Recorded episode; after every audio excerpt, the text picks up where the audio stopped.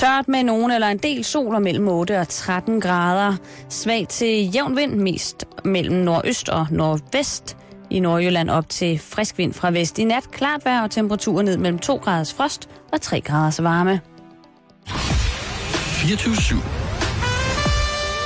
Danmarks nyheds- og debatradio.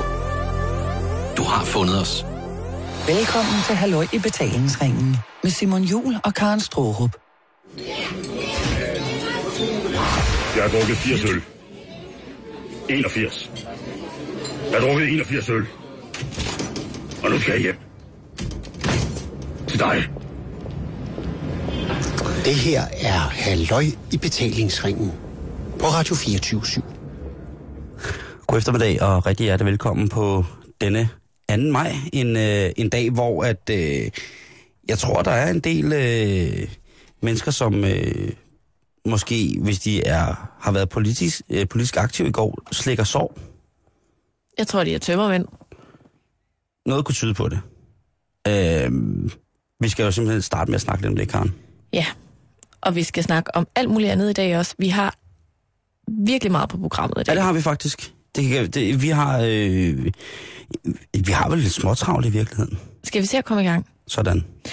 Det var, som du lige nævnte jo, 1. maj i går. Jamen, det var det da. Og jeg vil gerne starte med at sige, at jeg har ikke selv været ude og markere, fejre, råbe. Altså, jeg har ikke været sådan i felten, hvis man sige det sådan. Nej, altså, hvis vi endelig skal gå den vej, så har vi jo den forstand været skruebrækker, ikke? Altså, vi har været på arbejde. Jo, vi var på arbejde hele dagen i går. Ja, det var vi. Men Simon, jeg synes, at jeg har kunnet læse og lytte og se mig frem til, at det jo gik fuldstændig amok i går. Ja, jeg må nok også sige, at det er begyndt at... Jeg var lidt væk fra nyhedsstrømmen, sådan fra efter vi havde sendt i går, til i går aftes. Og da jeg ligesom tjekker nyheder sådan på fjernsynet, sådan ved 11-tiden i går, 11:30-tiden, der synes jeg godt nok, det er så vildt. Og så går jeg jo så lige på nettet og tjekker aviserne, og så kan man så se, at der... Jeg skal da lige love for, at der har været gang i den. Ja. Og folk er rasende. Og hvis nu, at der er nogen... kede af det, Karen. Folk er også kede af det. Hvis nu der er andre, altså ligesom os, der ikke selv var derude, som gerne vil have et indtryk af, hvor sindssygt det gik for sig i går. Altså det drejer sig om, er jo, at der jo... Det var umuligt for nogle politikere, undtagen Johan Schmidt-Nielsen i går, at holde tale på de sådan store... slagmarker, kan man sige. Altså i Fælledparken og på Tangkrogen i Aarhus. Ja. Det var simpelthen umuligt at holde tale. Ja, det var det ikke. Det gjorde de, men det var umuligt at høre, hvad der blev sagt, på grund af, at der var fremmødt sindssygt mange rasende mennesker. Ja, det var mange, der var sure over meget, ikke? Jo. Og jeg har faktisk fundet et lille klip fra Aarhus, hvor at Helle Thorning holder tale på Tangkrogen, så du kan lytte og lige kan få et indtryk af, hvordan det rent faktisk lød. Arbejdspladser. Venstre vil. De vil med nulvæksten. De vil sige, at de rigeste familier undgår at betale arveafgift. Altså det eneste, jeg kunne høre der, det var noget med noget arveafgift. Ja. Og så, ja. Det lyder som en fodboldkamp. Folk havde taget fløjter med, og de havde taget banner med, det er nu meget normalt, 1. maj. Jo, bevares. Og så råbte de ellers bare i vildens sky, så det var umuligt at høre, hvad der blev sagt. Og samme situation var vores, var Frank Jensen jo også, overborgmesteren i København, var jo også ude i tårne, i Fælledparken, på ellers den mere traditionsomspundne, ja, ikke mere traditionsbund end Tangkrogen, men altså det samme princip bare i år i København, ikke? Ja, og efterfulgt af Nette Vilhelmsen, som heller ikke fik et ord indført. Og jeg vil sige på den her måde, at hvis man nogensinde har prøvet at stå på en scene, hvor folk ikke vil det, man vil, så synes jeg edderrømme, det er godt gået, at de bare bliver ved med at snakke. De plapper bare løs. De trykker på politikerknappen, og så kører bussen ellers. Jeg var simpelthen begyndt at græde, hvis det var mig. På scenen. Jamen Karen, så er det måske meget godt, det ikke var dig. Ja, men det tænker jeg også. Der fik jeg lige bekræftet, at jeg ikke ville være politiker. Vil du have blevet sur på dem, der har stået der? Vil du have tysset på dem? Nej, men ved du hvad? Jeg var bare blevet rigtig ked af det, og jeg tror, at jeg havde fået lidt lyst til at sige, ved I nu hvad? Jeg er også bare et menneske, og det er ikke min skyld alt her i verden. Altså, jeg synes... Jo! Buh! Jeg tror, Helle, hun tog altså lidt mere end en forholdet i går. Det virkede som om, at det var alle mulige ting, folk var rasende over, der bare skulle kanaliseres ud og op imod politikerne i går. Hun var Robotta i går. Og så blev hun jo skudt. Ja. På. Hun fik simpelthen vand, som der står i mange aviser. Mm. Hun blev angrebet på klodshold med en vandpistol. Og det klip ligger jo også tilgængeligt alle mulige steder. Og der tænker jeg, Karen, ja. Her forleden dag hos de fine, dygtige, søde Cordua og Steno, der var selveste HTS, statsministeren, altså her i studiet. Mm. Det studie, vi sidder i nu. Jeg kan dufte hende stadig. Ja. Jeg kan dufte Helle Thorning. Dufter meget skarpt. Og dufter sindssygt sådan regentagtigt. Mm. Nå nej, det er jo ikke det, hun er. Statsminister, dufter ministeragtigt. Ja. Og der ude på gangen, der passerede vi jo hendes livvagter. Og jeg gik helt tæt forbi en af dem. Og jeg vil sige, at han lignede ikke en, man skulle begynde at fuck med. Men i går, da Helle Thorning ligesom får vand, der ser man ligesom, at han prøver at afskærme for terroristen med sin hånd. Altså, vandstrålen bliver ligesom bøjet af hans hånd, og hvor han ligesom prøver at dække hele Helle med sin ellers store mand i hånd. Har han en meget stor hånd? Nej, det ser sådan ud. Det kan også være, at de har fumlet lidt med billedet, men han har en ret stor hånd. Jeg tænker bare, hvis angrebet havde været med et skarpladt våben, havde han så også bare rukket. Altså, hold op. Stop. Hey, du der. Fy. Du må ikke skyde. Han så overordentligt giftig ud af ham der. Og det er jo tit og ofte den allermest stille person i selskabet, som ender med at spise en. Okay. Finger af sig selv. Og den der ting, der så efterfølgende sker, hvor han bliver anholdt. Der er åbenbart mange, der er blevet anholdt i går, Karen, på 1. maj. Mm. Aktivister, revolutionære unge socialister. En organisation, som jeg engang selv har været med i. Mm. Ja, sorte faner, hættetrøjer, helt lortet, ikke? Vrede. Uha, Karen. Utilfredshed. Jamen, det tror jeg simpelthen ikke. Det tror jeg ikke er dækkende for deres sindstilstand i går, da de møder op på de forskellige talerpladser. Det tror jeg ikke. Altså, jeg ved sgu ikke, hvad man skal kalde det. Det er pishamrende. Sort vrede. Ja, de har været stop jorden, jeg vil af-agtige. Sure i går, ikke? Ja. Vrede, rasende. Jeg tror ikke, der findes superlativer nok til at dække lige præcis den måde og den at være på. Ej, fordi der var røgbomber. What? Der var røgbomber i Fælledparken. I røg og damp stod Frank Jensen og talte. Og det lignede simpelthen en krigszone. Men jeg har jo ikke været til stede nogen af stederne. Andet end, at jeg kunne læse fra nogle kammeraters Facebook-sider og Twitter-opdateringer, at de slet ikke havde opdaget, at der var ballade, fordi de simpelthen havde været for fulde. Og det er jo også det, 1. maj er for mange. Det er jo også en tradition, 1. maj. Ja, det er en tradition, at man 1. maj høvler sig fuldstændig i knæ, og når man så ligger på knæ, så suger det jordhugger ude i Fælledparken. Og det tror jeg, at nogle af mine gode venner har gjort i går. Jeg undrede mig meget over arrangementet i går. Ikke på grund af så meget, hvad jeg læste i medierne, men mere ligesom dig, hvad jeg læste på Facebook og Twitter. Altså de her øjenvidne beretninger fra folk, der har været ude og løfte og lufte den røde fane, og som er kommet mildest talt chokeret hjem igen. Ja. Og af en eller anden grund har jeg flest øjenvide beretninger direkte fra Tangkrogen i Aarhus. Ikke så mange fra Fælledparken.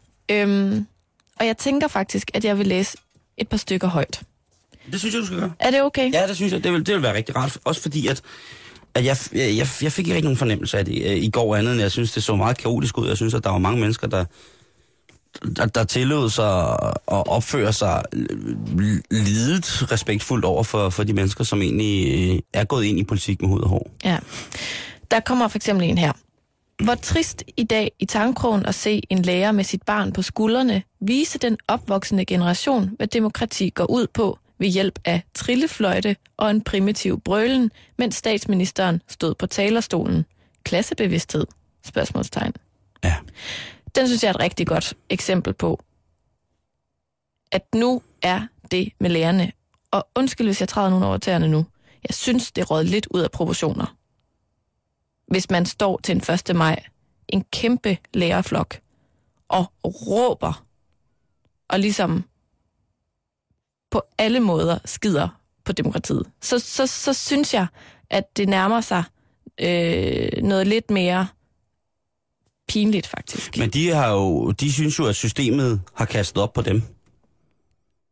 Jamen, og det kan jeg da også godt forstå, at de er vrede over, men jamen, det er fordi, der kommer en statusopdatering mere, okay, som underbygger det, jeg siger nu. Ja. Jeg synes ikke, at der er nogen her i Danmark, der har en sag, der er så forfærdelig skrækkelig, at den retfærdiggør, at man opfører sig som en idiot.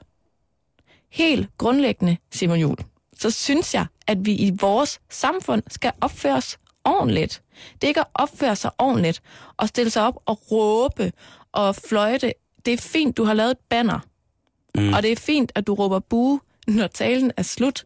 Men jeg synes simpelthen, at hvad jeg har hørt fra i går, både fra Tangkrogen og Fælledparken, så er der simpelthen for mange danskere, der ikke kan finde ud af at opføre sig ordentligt, og som bliver sådan fuldstændig høje af sådan en rus, af sådan en kollektiv raserianfald. Er det så lynchstemning, Karen? Det hedder det. Det, jeg har fået fortalt, der lød det, som om de havde lyst til at klynge Helle Thorning op. Jamen, og få en hængt. Sådan en stemning er altså også fed, Karen. Jamen, den er eddermame også uhyggelig. Og jeg bliver lidt bekymret. Jeg synes, det er uhyggeligt, og jeg synes, det er en meget, meget uschammerende tendens. Jeg kan godt blive enig med dig i, at man skal holde kæft, mens der bliver talt. Så skal man ligesom lytte på det, ikke? Men jeg tror, at de her mennesker, de har været så træt af pis, og de synes, det er så sindssygt hårdt, at de skal arbejde eller være til stede mere eller, på skolen, end de er.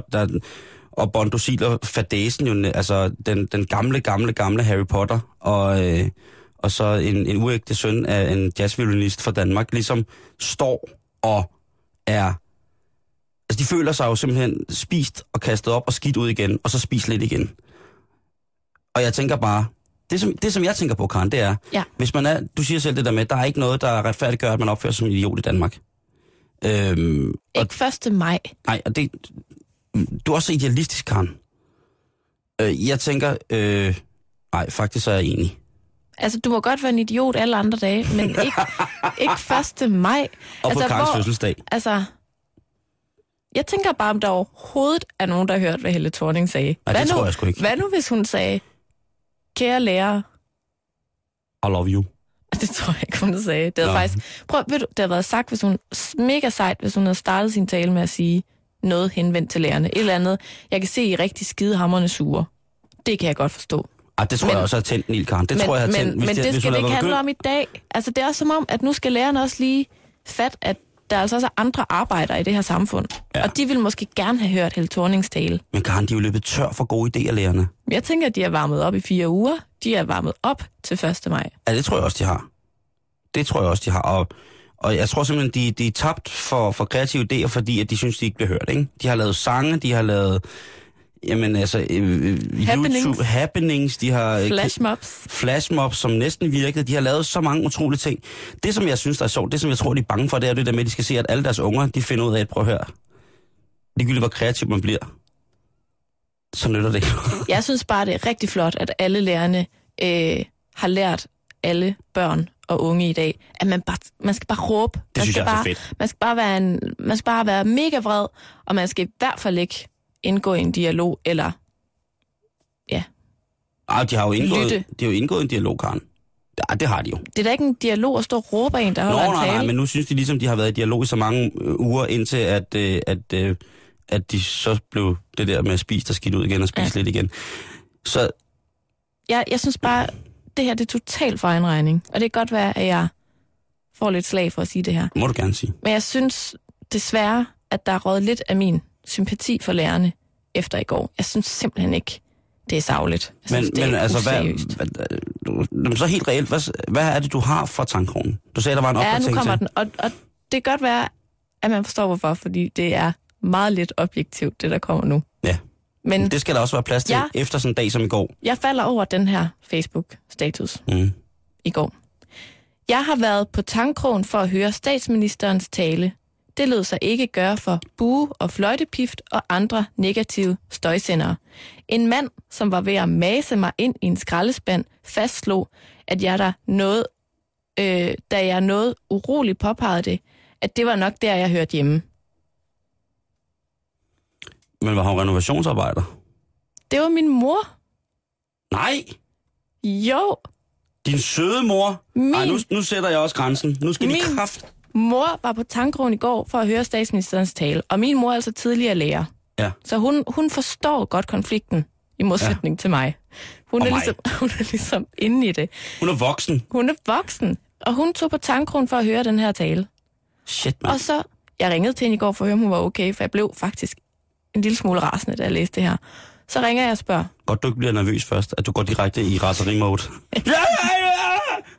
Jamen, alle var jo rasende i går. Ja, det var de. Der var ikke noget trin. Det var ligesom bare direkte på raseriet. Men så spørger jeg, hvad skete der? Og så fortalte hun, at hun for det første havde bedt en mand, der havde stået og råbt bag ved hende, om han ikke ville foran hende, fordi hun fik så ondt i ørerne. At han stod, ja, hun gav en forlomme til en råbende mand. Og så, da hun er på vej væk fra det her talehalløj, så er der en mand, der vil forbi hende. Og så siger hun sådan, hey, det nytter altså ikke lige noget at mase sådan. Vi skal jo ligesom omkring hinanden, hvor han bare siger, det ser ellers ud til at gå meget godt. Og så giver han hende simpelthen sådan en ordentlig skub, at hun er ved at ryge op. Og jeg siger, op Simon, i en af de der skraldespande, du ved, som er sådan en stålnet, en med sådan en pose, sådan en papirsæk. Ja. Den er hun ved at ryge op i. Det er ikke hen i, eller... Altså hun bliver simpelthen mast næsten op i en skraldespand. Og så, da hun påpeger det og siger sådan, hey, hvad laver du? Så får hun at vide, det er sikkert også bare der, hun hører til. Ja. Så god var stemningen på Tangkrogen i Aarhus i går. Men jeg tror, at blandingen af alkohol... Og altså, der er jo nogen, der siger, at det var de sædvanlige 20-30 ballade med, at der var i gang på Tangkrogen. Ja, det er historieforfalskning, for det er i hvert fald løgn, hvis du spørger øjenvidnerne derfra. Og jeg synes også, det ser ud som om, at der var lidt mere end 30 mennesker, som der gik amok. Ja, vi kan da høre klippet en gang til. Man kan da høre, at det er mere end 30, der står og fløjter og råber bue. Bedøm selv, kære lytter, er det mere end 30 mennesker, der her buer Helle Thorning ud på Tangkrogen i Aarhus.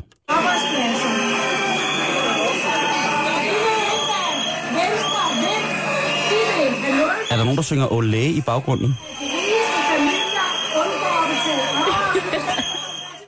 Men det kan være, det var den ene, der var der for at støtte Helle Thorning. Det kan også være, det var nogle fodboldfans til aftens fodboldkamp, der var gået forkert og bare var glade i solen. Jeg tænker bare, at politikerne skal selvfølgelig stå til regnskab for den politik, de laver. Og hvis man er utilfreds, så skal man sige det. Men det er jo ikke sådan enevælden, der var op og tale foran pøblen i går. Eller? Altså, hun er jo en del af demokratiet sammen med os andre. Altså, man kan jo mene om den regering, som der sidder der nu, hvad man vil. Det kan man. Men de er jo i gang med et eller andet, synes de selv, som er revolutionerende, og som er spændende, og som at jeg på grund af min ringe politiske indsigt og intellekt måske ikke helt kan sætte hovedet og hale på.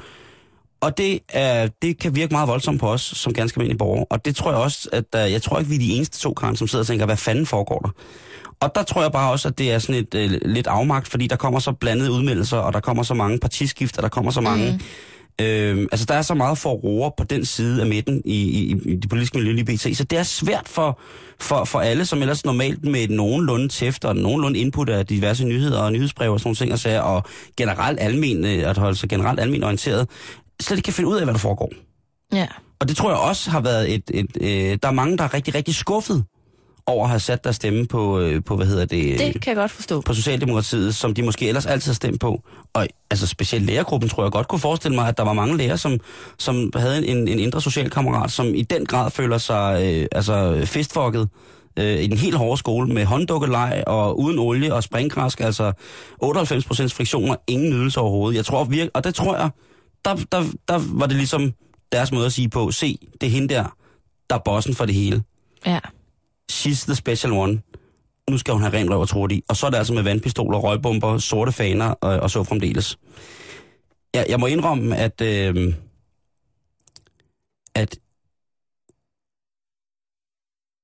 hvis jeg havde været 21, Karen, Ja, hvad så? Så havde jeg nok også stået, ikke med hætte på, fordi det er kujonagtigt, men jeg havde nok stået med en sort fan og råbt og skrædet samtidig. Ja. Og jeg, det vil jeg slet ikke gøre mig for god til at sige, det ville jeg aldrig have kunne finde på. Og jeg synes, din holdning er... Det er jo bare min holdning. Eklatant finere og mere detaljefølsom end min. Jeg synes virkelig, den er flot, og den er god, og den er idealistisk. Men den er også, den er ligesom i ledtog med, at jeg kan jo ikke lade være med at forestille mig, at det var mig, der havde stået på den scene. Og jeg mener det, jeg også simpelthen begyndt at græde. Jamen, jeg synes, det er meget hårdt. Men jeg mener, hvad jeg siger. Jeg synes, vi skal også opføre os bare lidt ordentligt. Det her program er slet ikke for børn. Det her program er ikke for børn. Men jeg hører det stadig. Hi. Det her er Halløj i Betalingsringen på Radio 24.7.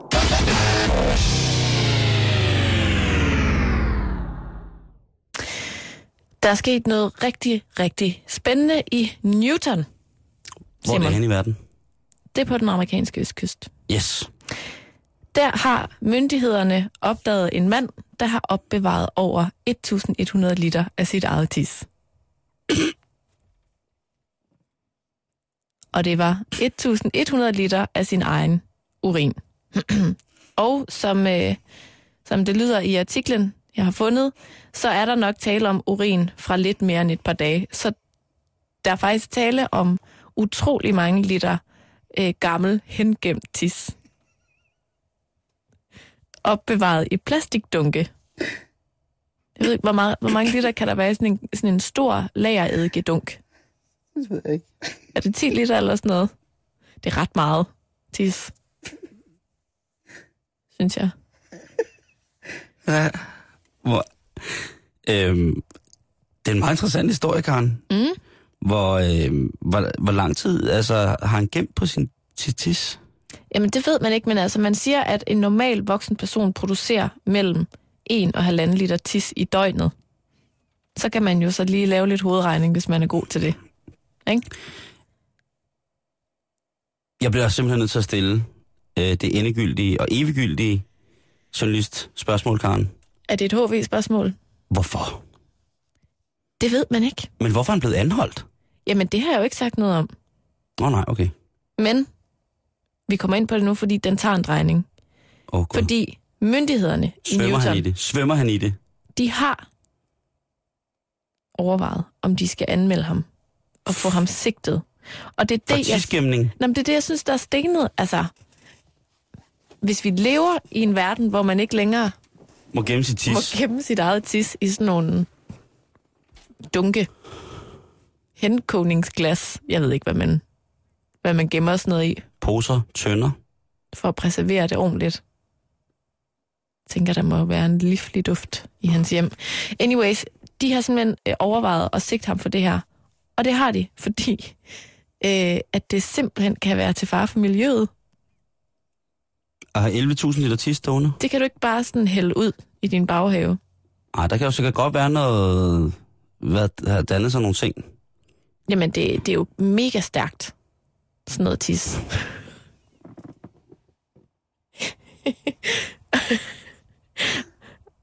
Jamen, det er det jo. Står der noget om, how strong the tis is? Nej, det gør der ikke. Altså, er vi ude i... Hey, må jeg godt lige sige noget så? Ja. Kære lytter, hvis du har ustyrlig meget forstand på tis, gider du så ikke at skrive ind til os på facebook.com/betalingsringen, hvad det er, der kan være farligt ved at opbevare så store, eller hengemme så store mængder af sin egen urin. Hvad er det, der opstår af gasser? Hvorfor kan det være miljøfarligt osv.? Vi vil meget gerne høre fra dig. Vi er utrolig interesserede i tis her på redaktionen, så det ville være sådan en stor ære, hvis du med eventuelt et professionelt virke inden for tis, kunne være også behjælpelig med den information, eller de informationer. Eller hvis du er typen, der har gemt helt vildt meget tis. Ja, du er også velkommen til at skrive, hvis du har erfaringer med at gemme tis. Eller, endnu bedre, Karen, hvis du har måder at hengemme tis på, således at det ikke bliver farligt. Tips og tricks. Ja, kan man tilsætte lidt chili, eller kan man komme en marsbar ned, eller skal man tilsætte et eller andet kemi, man kan købe i Matas, du ved, et eller andet, så at tissen ikke går hen og bliver dårlig. For hvem gider egentlig? Der er ikke nogen, der gider have gammelt, dårligt tis. Nej, gammelt husketis er fint, men ikke... Nej, puha. Så facebook.com/betalingsringen, det skal være din udvej til at fortælle os lige præcis, hvad det er, der gør det så specielt dejligt at gennemtis, men også, hvis det er, du ved, hvad det er, der er utrolig farligt ved at skulle slippe så mange liter tis ud i den fri natur. Der står her, at faren for, at det siver direkte ned i grundvandet, selvfølgelig er en faktor. Du kan godt se, hvis du lige pludselig tænker, nu har jeg samlet på tis i 15 år, nu vil jeg til at samle på klistermærker igen. Kan jeg bytte? Jeg hælder det lige ud. Så ved jeg ikke, om man bygger sådan en slags rutsjebane og hælder det ud, eller hælder det ned i en rest, eller gør et eller andet. Så er der i hvert fald rigtig stor risiko for, at det siver ned i grundvandet. Jeg vil jo trække det ud. Ja. Det er spændende. Oplagt. Det er spændende, Karen. Jeg glæder mig til at få jer lytteres bud på, hvorfor og hvordan man ellers på en ansvarlig måde overfor miljøet kommer af med 11.000 liter tis. Det kan være, at han tjener penge på at sælge urinprøver. Gamle urinprøver. Det kan sgu da godt være. At det er sådan en... det er sådan noget, han nu skal du ikke starte konspiratoren i mig, Karen. Åh, det skal jeg faktisk. Fordi hvis han... Hvad tror du, Simon? Hvis han har gemt... Hvis han har gemt 11.000 liter tis... I sin, hvor meget sagde du, man tissede om dagen? Jamen, cirka 1-1,5 liter. Og han havde 11.000 liter tis stående. Nej, det havde han ikke. 1.100. Og han havde 1.100 liter tis stående. Så det er jo 1.000 dages tis. Ja. Og det er jo... 1.001 dages tis. Ja, 1.001 dages tis. Det synes jeg jo er fint, at han har lige præcis haft det kørende. Men jeg tænker også bare, at... Hvis han ligesom har besluttet sig for, nu skal jeg gemme det her tis, så må der jo ligesom have været en årsag for det. Det kan også være, at han bare har ville spare miljøet for, for altid tis. Hvis han troede, hans tis var farligt. Det kunne godt være, der er nogen, der har fortalt ham det. Det svarer jo til, at man ikke trækker ud toilettet lidt over 3 år. Ja. Hvis man tisser, ikke? Og har han også gemt, når han har været ude? Det står der ikke noget om. Nej. Men du kan godt se, lige så bimler-bamler det, ikke? Godt være, de skulle overveje lige at kigge ned i kælderen også. Se, hvad han har på. Og ikke kun i garagen. Der tror jeg godt, man kunne få brug for sådan nogle henkogningsglas. Jeg tror også. Nok om det. Ja. Karen, vi bliver lidt ved vores mystiske krop og hygiejne, synes jeg. Dejligt. Politikken i dag, de bringer en artikel, hvor at de påpeger, hvor mange fordele, der rent menneskeligt er ved at løbe på arbejde. Okay. Og det gør de med udgangspunkt i, at man skal huske at have den rigtige løberygsæk. Fordi at man skulle gerne have skiftet tøj med. Ja. Jeg tænker, når jeg en sjælden gang bevæger mod på et løbebånd, fordi jeg løber ikke ud i naturen. Den er simpelthen for voldsom til mig. I virkeligheden er for voldsom til, at jeg kan løbe i den. Men stiller mig ned i et såkaldt fitness center, så sveder jeg simpelthen, som det tykke menneske er. Det havler af mig. Jeg kan simpelthen ikke lade være med at svede. Når du løber, er du så helt tør? Nej, jeg sveder sindssygt meget. Jeg bliver fuldstændig rød i hovedet, og så kampsveder jeg. Ja, og der tænker jeg, hvis nu man skulle løbe på arbejde. Ja. Der står nemlig ikke noget i artiklen om, at hvis man løber på arbejde og ikke har muligheden for ligesom at... Altså, de skriver jo, at man skal skifte tøj. Altså, så det er derfor, løberygsækken kommer ind i billedet, ikke? At hvis du skal have skiftetøj med, så er det rart med en løberygsæk, og så kommer de med en lang række af forskellige tekniske specifikationer, som den her rygsæk skal opfylde, før den kan være fordelagtig at løbe med. Ja, for jeg kan da godt nævne mange rygsække, der vil være mega irriterende at løbe med. Ja, sådan en fjeldrevne, ikke? I bare overkrop, som gnaver sig ind, og man har kun store grebfrugt af metal med bag i rygsækken. Tung er den, og den gnaver sig ind. Det vil ikke være rart. Men... Det, der undrer mig, det er, at de snakker slet ikke om, at der er jo sikkert mange arbejdspladser, som ikke har mulighed for, at man kan rense sin krop. Hvis man nu har en meget særlig body odør, så er der jo, synes jeg også, en vis, sådan, udover ens egen forfængelighed, så er der jo også en vis hensynstagen i at vaske det her. Ligesom komme det lidt til livs. Du tænker, at der er mange arbejdspladser, der ikke har et bad? Ja. Men Simon, etagevask.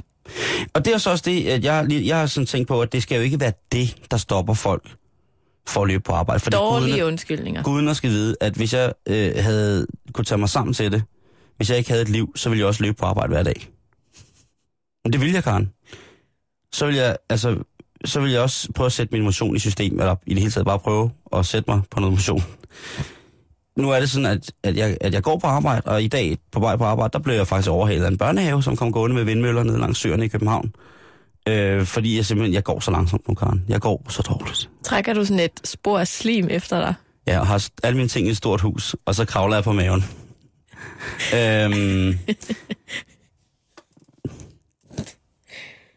Jeg kan aldrig rigtig få mine solbriller på, fordi jeg har sådan nogle lange øjne. Nej, nu må det stoppe. Ja. Ja. Men jeg tænker, at hvis nu, at man i forvejen har lidt hårdt med kollegaerne, ja. Hvis man så også kommer og så med sin egen helt særpræget form for duft, ligesom ydermere kan belaste i forholdet mellem ens kollegaer, så tror jeg altså ikke, det får du lagt at løbe på arbejde. Altså jeg synes jo, at du glemmer en meget, meget, meget, meget, meget, meget vigtig faktor her. Mm. Afstanden til dit arbejde. Jamen, det er også rigtigt. Drop pendleraftalen. Løb. Hvis man for eksempel bor i Herning... Aarhus Aalborg. Lige præcis. Eller hvis du bor i Herning og arbejder i Esbjerg. Mm. Løb. Løb for helvede. Du nævnte selv svampebad en mulighed. Svampebad? Ja, det kalder man det, når man sådan bliver duppet over hele kroppen med en natursvamp, som er dyppet i dejligt varmt vand med sæbe. Altså, ja. Det hedder så etagevask, der hvor du kommer fra. Ja, det gør det altså. Man kunne også vælge en tætsiddende latexdragt, så intet lugt kom ud. Først når man kom hjem. God idé. Når man alligevel stod og sorterede sit tisseflasker, så kunne man jo lige også tage latexdragten af. Ellers så synes jeg, at det der med at lufttørre, har jo alle dage været et stort hit i min familie. Tænker du den der, man bruger til at tørre hænder med, når man har vasket hænder? Nej, men den kan jeg faktisk også godt se som en god mulighed nu. Jeg tænker bare, hvis det er godt vejr, det er sommer, så bare løb, som Gud har skabt dig. Nøgen. Og så når du kommer på arbejde, så stil dig ude på vejen, hvor du ikke generer nogen, og så lige vask dig med en kan frisk vand. Det kan alle sgu da finde ud af. Altså, den der rygsæk, man skal have på, hvor stor er den? Fordi jeg tænker... For rigtig, rigtig mange kvinders vedkommende, så er det jo ikke bare lige at gå i bad. Altså, så skal man have et håndklæde med, man skal have shampoo, balsam, så skal man have make-up fjerner med, så skal man have en skin tonic, så skal man have en ansigtscreme, så skal man have måske en concealer, så skal man have sine øjenvippebukker, og så skal man have sin eyeliner, mascara, puder. Sine kobberstøvler. Medmindre man selvfølgelig har løbet i dem. Ja. Det kan jo være, at man har fundet ud af, at det fungerer skide godt. Sin ryg, sit glasøje, sin benprotese. Der er mange ting, man skal have med. Glattejern, krøllejern, kravben, strygejern, kravben. Ja. De er også gode at have med. Altså, det er meget, man skal løbe med på ryggen, synes jeg. Altså, de anbefaler, så vidt som jeg husker, det har jeg selvfølgelig ikke noteret, men de anbefaler omkring 20 liter. En rygsæk på 20 liter, som ligesom kan spændes tæt til hele kroppen. Men det er slet ikke det, jeg er bekymret om. Altså, jeg bekymrer mig om det der med, hvad sker der, når man kommer frem, og hvis man bare vælger at sidde... Man har jo ret, i dagens Danmark, der har man jo ret til at sige så meget, bare man gør det i sundhedens tegn.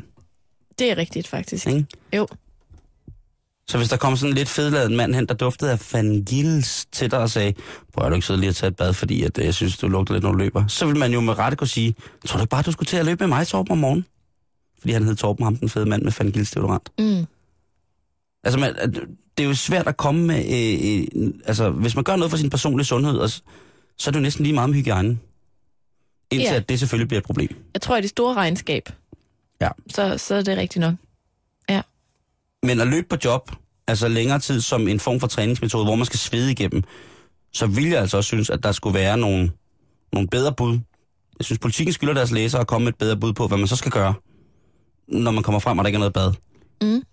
Altså, jeg kender nogen, der går tur i frokostpausen. Walking lunch. Jamen, det er også hyggeligt.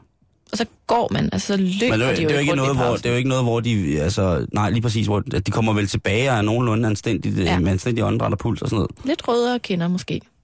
Og det er jo kun sundt. Mm-hmm. Ej, men jeg ved ikke, jeg tror ikke, det kommer til at ske for mig.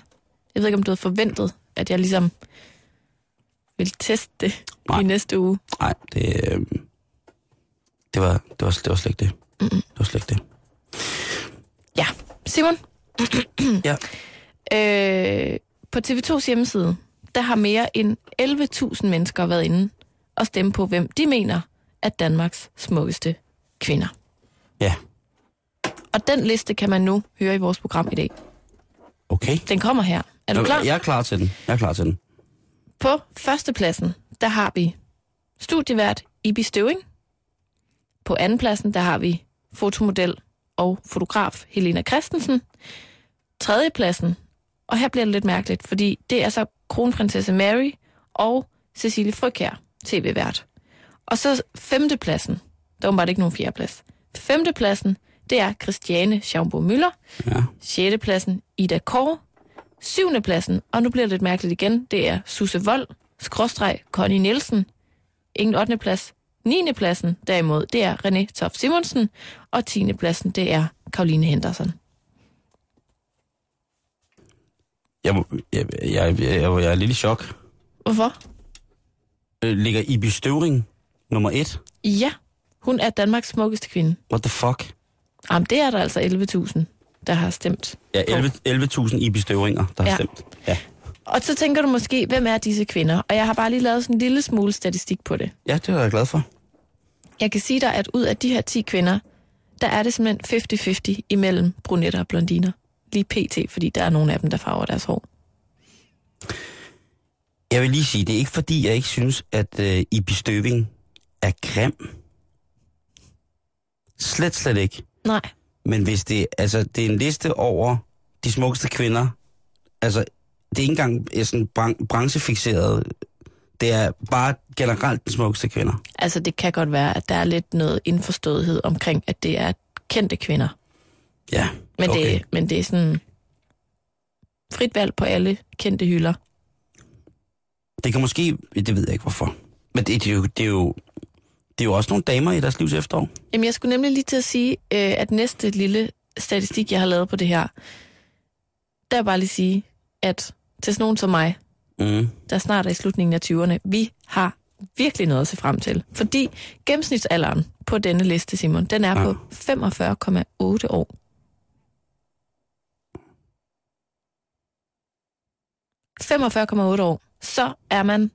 Så ligger man rigtig lunt i svinget i forhold til måske at blive kåret som Danmarks smukkeste kvinde.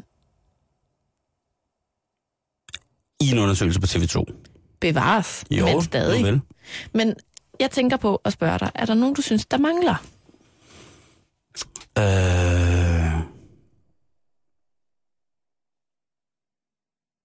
Jamen altså, hvis det er kendte kvinder,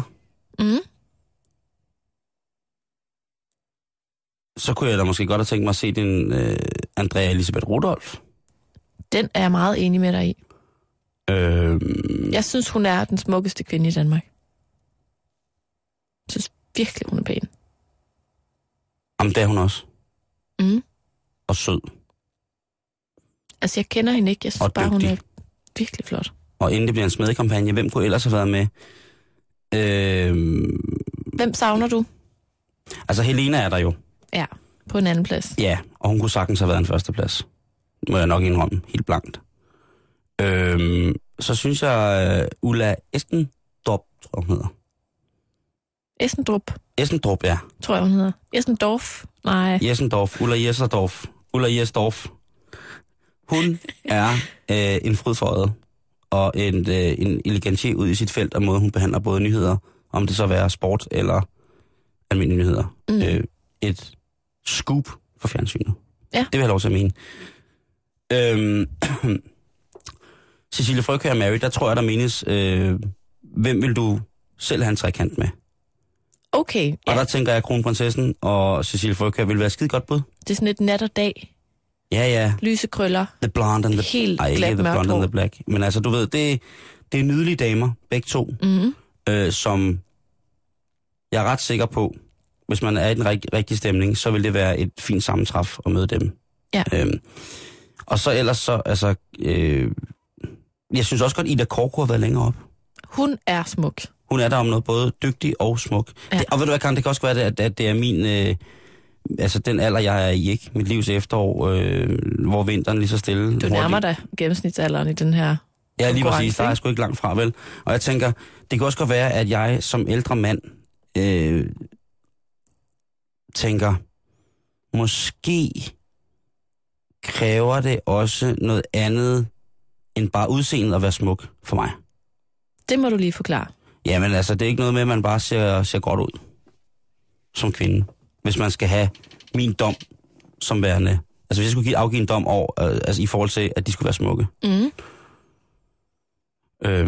Så vil jeg nok også nævne nogle navne, hvor folk tænkte, det nu skal han have noget hjælp. Jeg får lyst til at spørge, hvem det kunne være. Ja, men Karen, det kan du frit prøve. Hvem kunne det være, Simon? Det kunne være en Helle Virkner.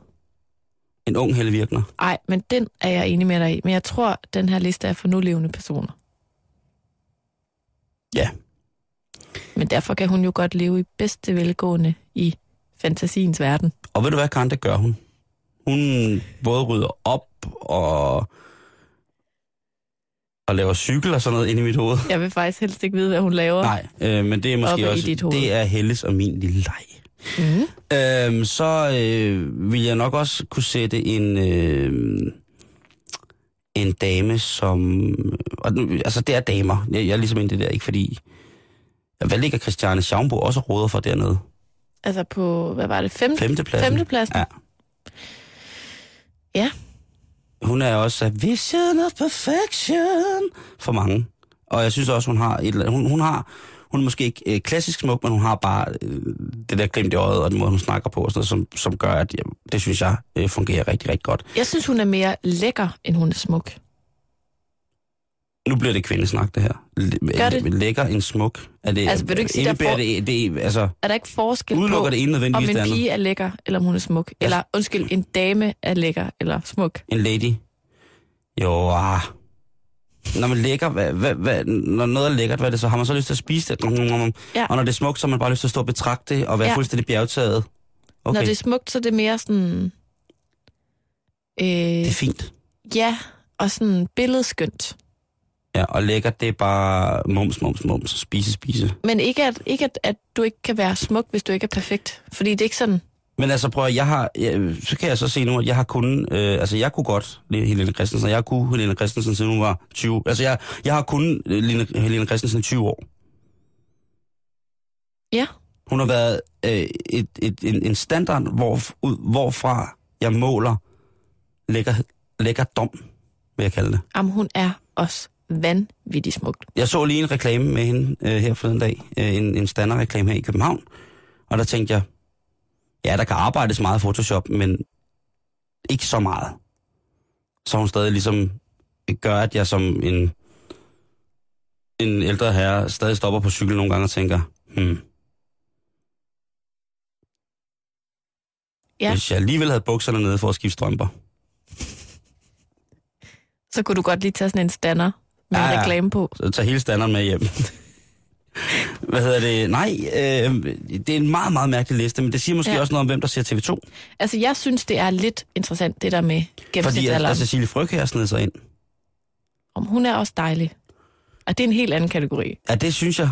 Altså, så nu vil du uden noget andet. Altså, jeg synes lidt, Sofie Lassen Kalke mangler. Jeg synes, hun er meget smuk. Og så synes jeg, en anden jeg tænkte på... Sofie Lassen Kalke? Nissepigen. Hun blev så tynd, jo. Og så synes jeg også lidt Åland. Men jeg tror simpelthen, hun er for ung til at komme på listen. Der er jo ikke nogen under 30 på den her liste. Jeg tror ikke, der er nogen, der ser TV2, som ved, hvem Åland er. Ej, det kan godt være, det er det. Nej. Men hvis du havde sagt en ung Hilda Haik. Ja. Så tror jeg måske, det havde med. Eller en frisk Eva Jørgensen på Danmarks Statsradiofonis TV-avisen, så tror jeg måske også, de havde hoppet på den, ikke? Hun er faktisk også meget smuk, synes jeg. Eva Jørgensen? Ja, det synes jeg. Ja, hun er da død pæn. Jeg ved ikke, om hun... Altså, pæn, vil jeg sige. Ja, se, nu springer vi igen i kategorierne, ikke? Ja, det er rigtigt. Det er meget svært, det her. Men ikke desto mindre, så har TV2 og 11.000 seere altså været inde og stemme om, hvem der er de 10 smukkeste kvinder i Danmark. Har du et andet bud, så er du velkommen til at give det ind på vores Facebook-side, som hedder facebook.com/betalingsringen. Ja, du må sgu også godt give dig selv som bud. Mig? Hvis man har lyst til det. Nå, og jeg også dig. Ja, du mangler dig i den grad, Karen Stormøller. Jeg synes, jeg er. Jeg kan ikke se skoven for bare skære. For bare Karen. For jeg kan ikke se skoven for bare Karen. Men som der er faktisk en, der skrev ind på vores Facebook-side, at hun synes, vi skulle lave en liste med mænd. Og det kan godt være, at vi lige går i gang med at arbejde på sådan en, men det kan tage lang tid.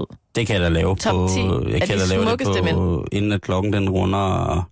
Du får lige præcis 3 sekunder til at sige, hvem der ligger på førstepladsen.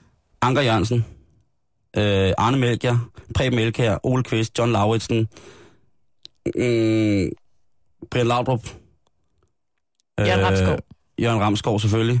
Jørgen Ramskov på en stærk 7. plads, vil jeg sige. Ikke mange mænd i den kaliber og alder bærer ørering, som han gør. Nej. Det vil jeg sige.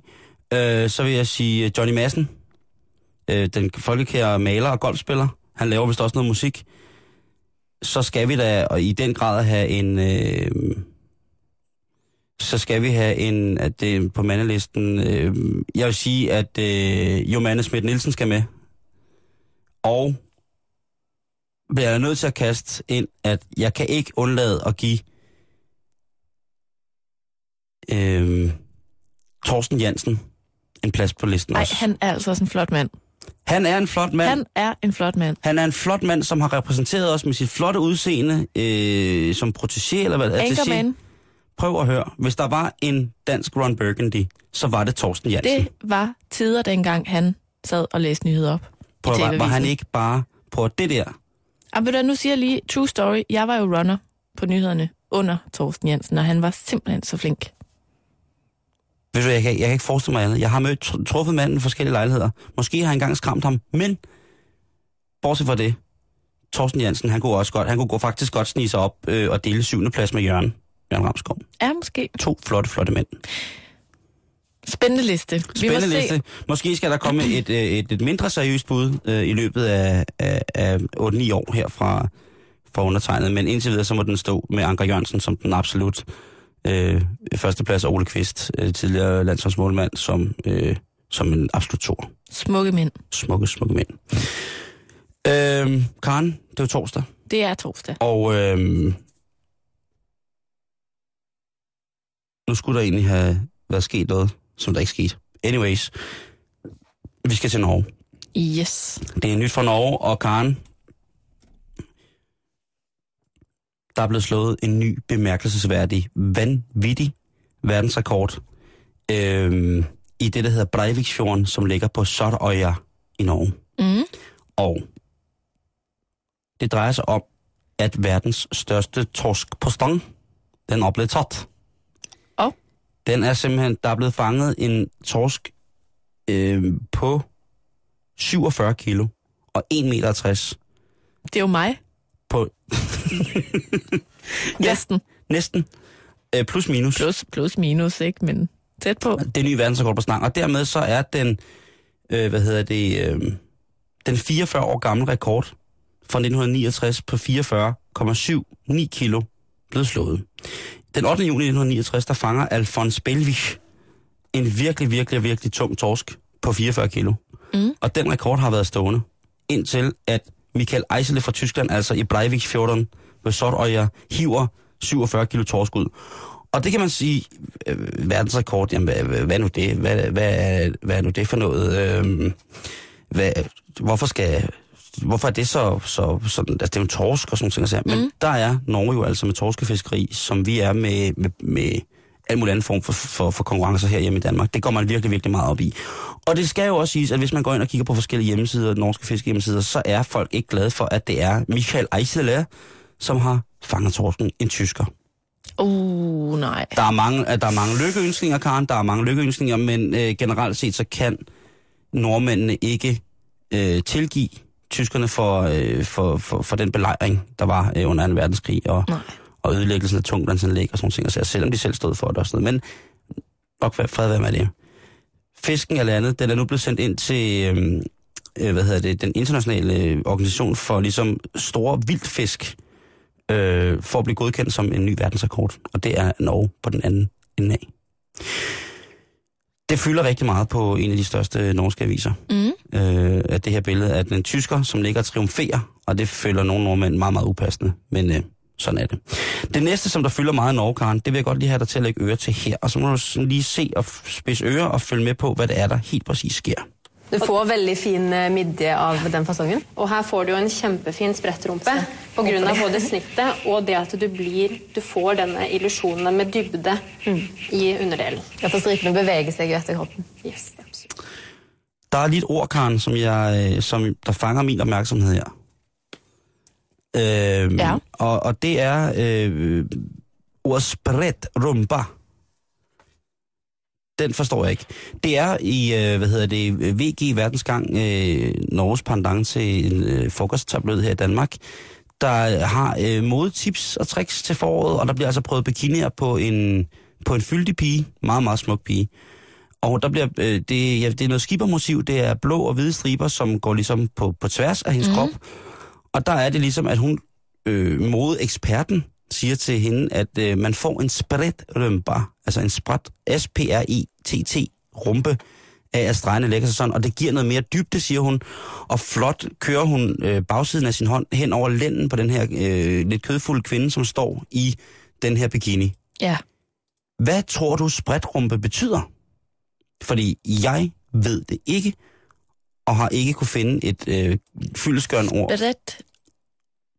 Der er to muligheder, sådan som jeg hørte, ikke? Kom med på tak. Det første, jeg tænkte, det var en form for sådan noget cellulitis. Appelsinhud? Ja, altså sådan et... Jamen, det er der slet ikke tale om. Sådan en spræt rumpe, ikke? At det sådan er sprættet ud. Jo, men hvem fanden ville tage tøj på, som fremhævede deres appelsinhud? Ja, det er der nok ikke så mange, der ville. Det næste, jeg tænker, det er, om det kunne være det norske ord for strutrumpe. En strutrøv. Den har jeg også været ude i. Der strutter. Men så lyver hende modeeksperten over for hende den flotte pige, der står i bikinien. Siger du, at hendes røv ikke strutter så meget? Det gør den ikke. Men er der appelsinhud på? Nej, ikke sådan udtalt. Jeg har set værre, vil jeg sige. Så det er ingen af mine forslag, tænker du? Jeg tænker, at strutrøv er fint, men det er bare... så skal man ikke sige det, når hun står med ryggen til på landsdækkende fjernsyn. Hvorefter at verden på programmet, som er en lille vævertype, jo siger, at sådan en bikini kan man ikke have på, når man ser ud som jeg. Så skal man jo nok have noget meget mindre. Og der står hende der, den stakkels pige med det, som jeg vil kalde utrolig dejlige former, står med ryggen til, mens de ligesom med hænderne igen og igen gestikulerer ned over hendes baller og siger, at det er altså den her form for sømandsbikini, der vil give dig sprettrumpe i år.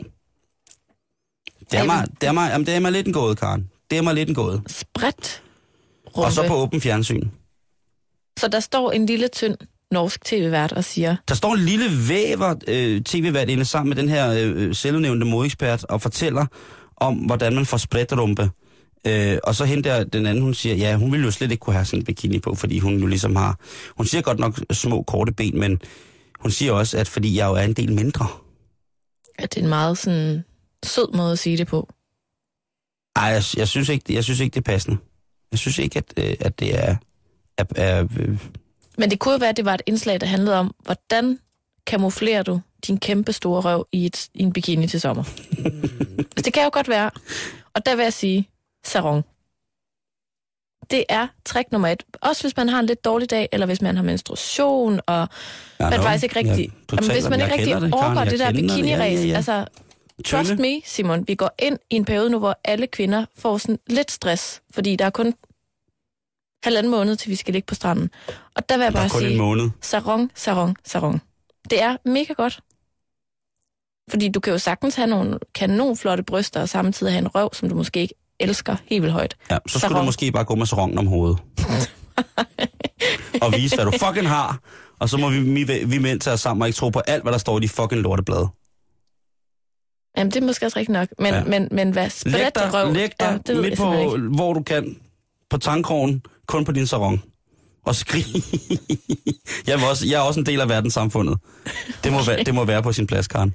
Det synes jeg bare, du skal gøre nu. Skal jeg nu? Ja. Nej. Det kan jeg ikke. Vi har fået den altid livlige Christoffer Meinert og eftermiddagens ellers dejlige Gertrud Højlund i studiet, som skal varetage din eftermiddag. Nu er klokken 15. Det betyder, at der er nyheder.